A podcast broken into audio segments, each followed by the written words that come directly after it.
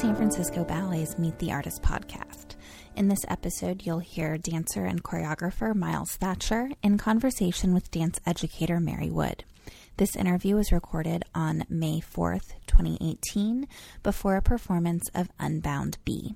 Hope you enjoy. So, I'm going to start by saying good evening, everybody. Welcome. And um, we're getting settled in, and you know you can be as close as you can find a seat because you have plenty of time to go back to your ticketed seats.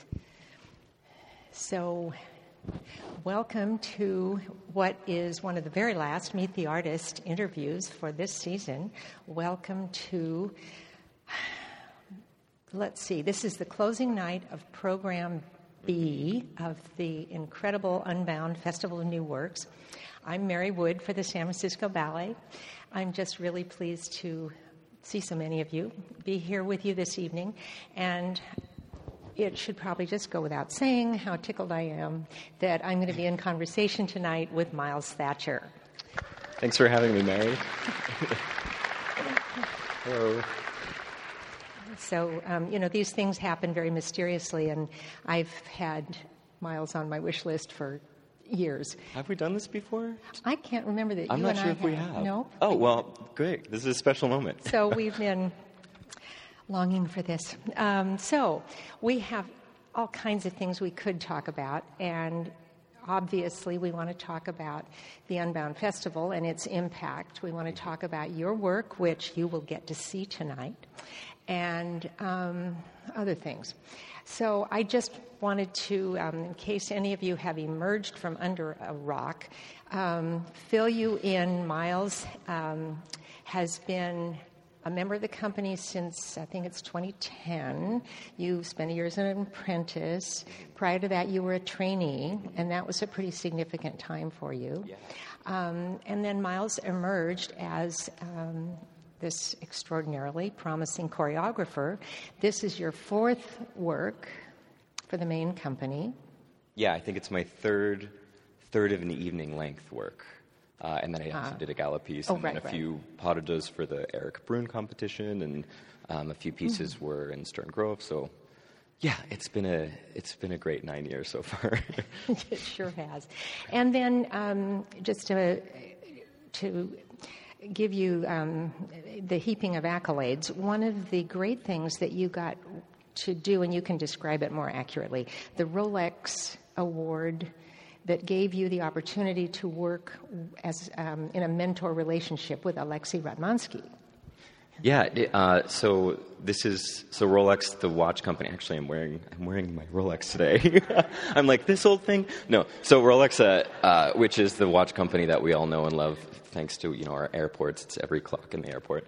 Um, has a really beautiful philanthropic program in the arts and sciences, and um, so I was nominated to apply to this program, uh, and basically it takes uh, seven different art disciplines um, and every two years uh, makes a pairing in each art dis- discipline between um, a mentor and a protege, as they call them.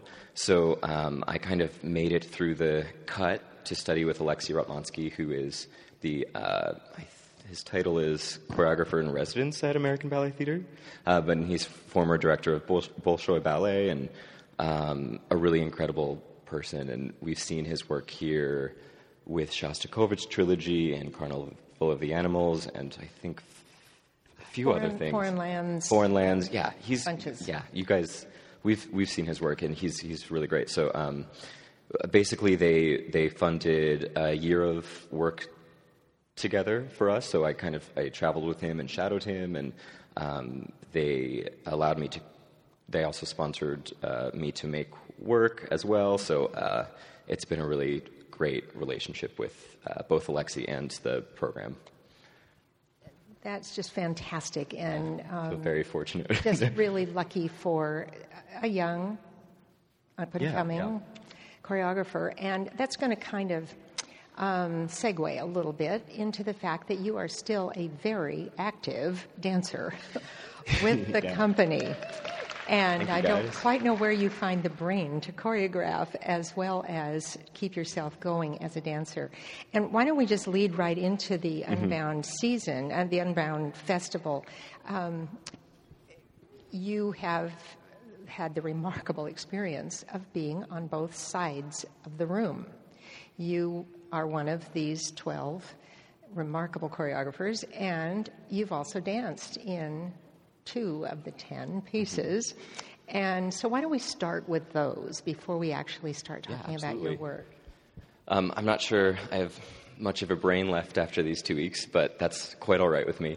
Um, I'm dancing in Annabelle Lopez Ochoa's um, Guernica, as well as Alonzo King's The Collective Agreement, uh, which um, I think I, I feel really fortunate to be on both sides of the coin for this festival, as in, um, you know, I was able to spend so much time with the dancers as a dancer, going through and observing all of these other choreograph, choreographers' ex, uh, processes and experiences, um, and kind of being able to pick what I like from everybody and learn from them, and um, and and at the same time, as a choreographer. Uh, just hang out with the other 11, which has been really great. Everybody, all of the choreographers have been amazingly supportive of each other. Um, and I had a bit less free time than they did, uh, just because they were here only to choreograph. And I, you know, when I wasn't choreographing, I was going to the studio with some other uh, choreographers. But um, I think everybody has really formed this beautiful bond after these however many weeks we were. I don't even know what at this point. Um, but uh, it's been really, it's been really fun. It's been a really cool experience, and I think this is something that um, you know. There's there's a little Facebook message group that we all have sharing pictures, and it's it's been really uh, awesome. Um, so, uh, and I had also met Annabelle because we were on as choreographers on the same program at Joffrey Ballet in 2015, maybe. Um, and I love her. I think she's super clear and and very fiery and passionate, um, but also very um, intentional with her work, which I really love. Uh, and I think we just clicked in the studio, and it, and I had a really great time uh, dancing with her and my partner Julia, who is also intentional yet fiery. It's, she's just amazing. Um, Pause quickly. Yes. That is program number. that is program uh, C. C. And yeah. that's going. and that's going time. tomorrow morning. So I'll be back Maybe here. afternoon. tomorrow afternoon. But actually, yes. It's going to be morning to me because I'm probably going to wake up at 11 and come in. no. So, um, yeah. yeah, you can come back and see that program one more time uh, tomorrow afternoon, and be And uh, yeah, and so that, that ballet is inspired by uh, the Picasso painting Guernica, um, which is a reflection on, The Spanish Civil War. Um, and uh, it, it was really interesting how Annabelle tackled both um, the content of the painting, but also the painting itself in in in the way she came into the studio and she said, "I'm going to try and make cubism into a ballet." So so it's been really interesting to see how she kind of fractured her original ideas of the movement into all of this cubist ways that I think is really clear when you watch the piece. I mean, I haven't watched it, I've danced it the whole time, but as I watch everybody else in the piece, it's very clear. Um, and then the other uh, choreographer I got to dance for was Alonzo King, who is somebody who's a staple in the Bay Area. Um, he's the director of LINES Ballet and founder, and um, I've been watching his work since I've come here. I think I saw his work for the first time in Stern Grove, which was, you know, extra beautiful just because it was outside and his work is so earthy and organic and um, kinetic and cosmic. I don't, you know, all of these beautiful things. So it was really fun to um, experience his process and hear what he had to say about dance and life and all of those fun things. And then uh, to be able to work with him for three weeks and then put this on the stage was really amazing. So, um, in 25 words or less, your Oh. elevator speech, um, as a choreographer, were you able to, while you were learning the steps and being a performer, were you also able to tuck away things about being a choreographer that you learned from either of them? Yes, always. I mean, I think I think I I owe a, a lot to my own processes to being in San Francisco Ballet as a dancer. Um, I think Helgi, our director, has made a mission to um, keep the importance of commissioning new work, uh, and I think everybody who's come in, whether, you know, sometimes the experience is great, sometimes I see things that I would change, and I'm always, you know, not taking notes on paper, but keeping things in my head, saying, "I like the way he did that. I like the way she did this. Um, I'm going to keep that. I'm not going to do that ever." Uh, you know, so I think it's been. It, I, I, really owe a lot to being a dancer uh, to my development as a choreographer.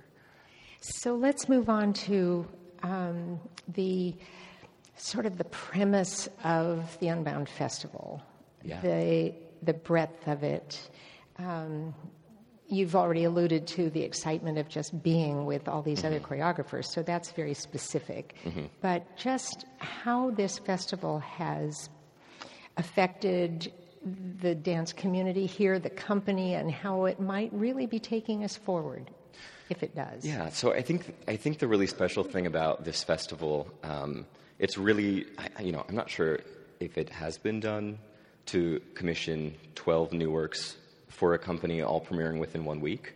Usually, you know, we do maybe three works over a whole season, um, and I think inviting that many choreographers to be able to create um, has really, especially on the we were we were prompted by Helgi to um, basically envision where where we want to push the boundaries of ballet.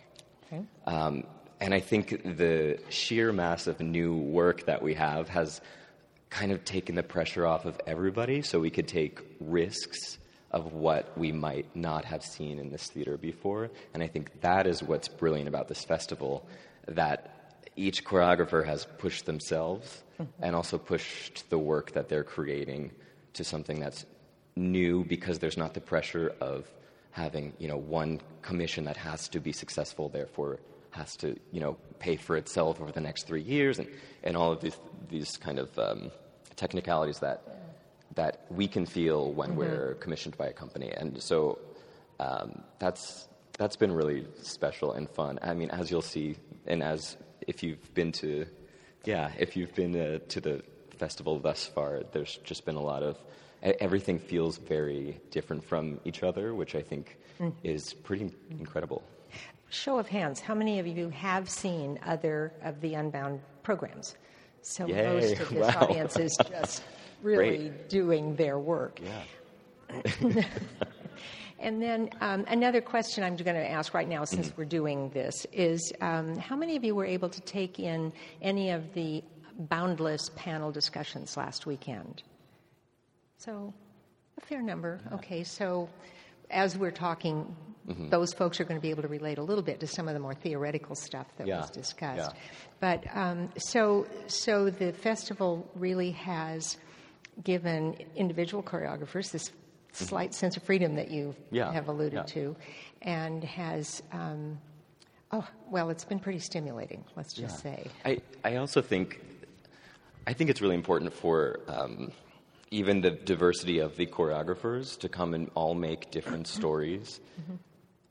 Is really important to develop the diversity of the audience that feels they are invited into the opera house, and I think that's something that's also been really exciting.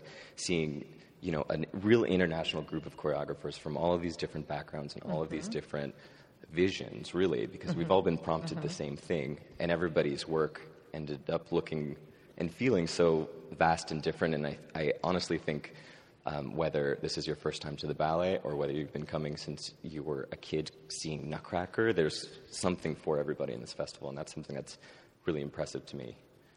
And walking through the lobby during intermissions, I will say I've seen a remarkable cross section of Great. our city. Yeah. And in in any description of diversity you want to come up with, it's been really amazing how many people have come. So that's a good thing. Yeah, thank you guys. I mean, oh, yeah. for showing up. um, so you accepted the challenge.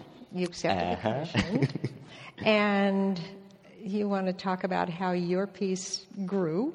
Yeah, I would love to. Okay. Um, so I really set out to tell a story first and foremost. Um, uh, and I wanted to tackle some themes that have a lot of, I think there's a lot of um, humanity to them and a lot of depth to them. And so I wanted to try and find a simple way to present to present it. So I took a lot of inspiration from people like um, the Brothers Grimm and Dr. Seuss and, and all of these like oversimplified ways of telling a complex story and, and telling, uh, telling us something about ourselves. Um, and, and you'll see, for as I think whimsical as the piece gets, it also gets equally as dark and human, which is something that I really love about it because it presents itself maybe as something that it doesn't end up being. Um, I, I, I really wanted to tackle themes of obviously otherness, which is the title of the ballet, um, and for anybody who has felt otherized by society, but specifically with identity and how we um, find community with each other. I think over the past few years, I'm seeing our country more divided than ever, and I'm seeing people take identity and they're with um, very specific things, which I think is great to find community, but also at the expense of seeing other people as equals and having empathy for them and seeing themselves in other people. Um, and this is something that I really wanted to talk about with, within this ballet.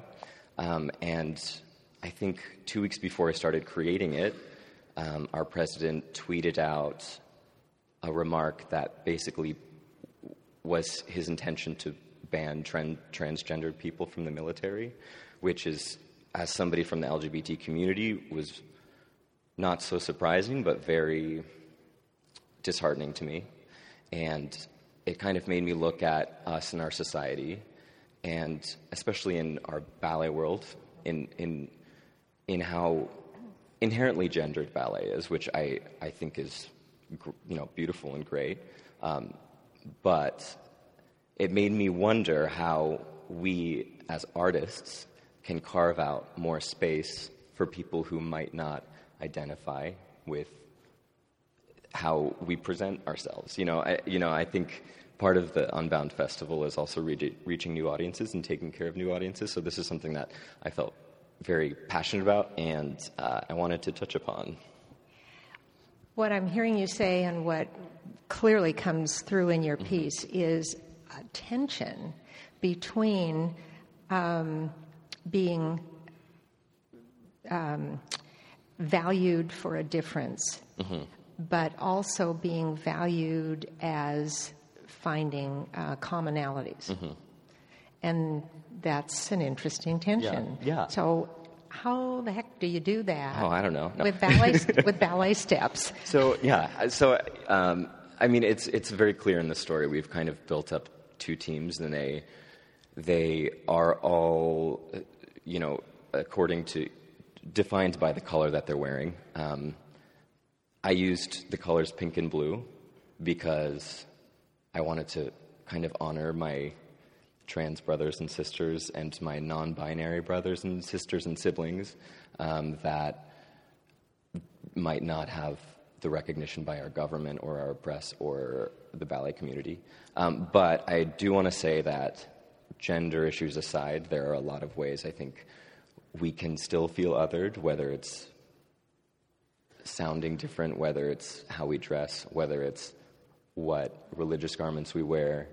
Um, and I think it's a very common human experience to feel like um, both both like we don't fit into society, but also that we have to change ourselves in order to be accepted. And I think that's something that I found very interesting. And also um, that we can feel pressured to marginalize other people in order to keep our strength in our identity. So these are, I mean, it's a lot of things to touch upon. And also, just watch the ballet and experience what you experience. That's my main advice. But uh, uh, these are these are a lot of things that I, I, that I just think about a lot in my life and a lot about in my career, and something that I really wanted to build a ballet for people who have also felt this way.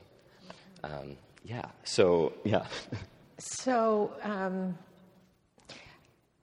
going from the more philosophical to the more pragmatic, you um, took the tools that you had, mm-hmm. starting with some, of course, amazing dancers, and the other tools that we've seen in your choreographic career thus far, which mm-hmm. is the, um, I won't say tools, the um, skills that you mm-hmm. have of just moving dancers on stage, which mm-hmm. I will say you do wonderfully. Thank you. And um, you have other things at your disposal in order to convey the points that you're trying to Mm-hmm. make, which are the, some of the production details. And you've already mentioned pink and blue. Yeah. But a couple of the other elements I think are just fascinating. If you don't mind disclosing them, many Sure. of the audience Yeah. has already I mean, seen them, and you talk about them in the program notes, so I think it's no spoiler here. But dark glasses Yeah, and yeah. So, covering. so I really also wanted to build this little kind of quasi cartoonish world where um, where nobody except our main character feels quite human. Everybody feels very affected and uh, has very specific mannerisms, which also helps identify the groups from each other.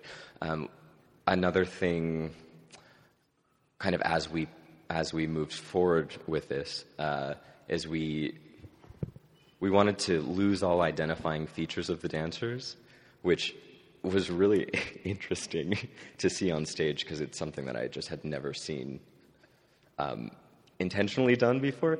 Um, but so everybody's wearing these 1950s swim caps and these these either Warby Parker or like round children's glasses, where basically you can't see the eyeballs of anybody and you can't see the hairstyles, you can't see eyebrows, you can't see individuality. Everybody really, you can barely uh, see gender between the dancers, which I think is really fascinating, um, with the exception of maybe being able to see the pointe shoes and flesh shoes. But even then, they kind of all mask into each other. Um, I think this is.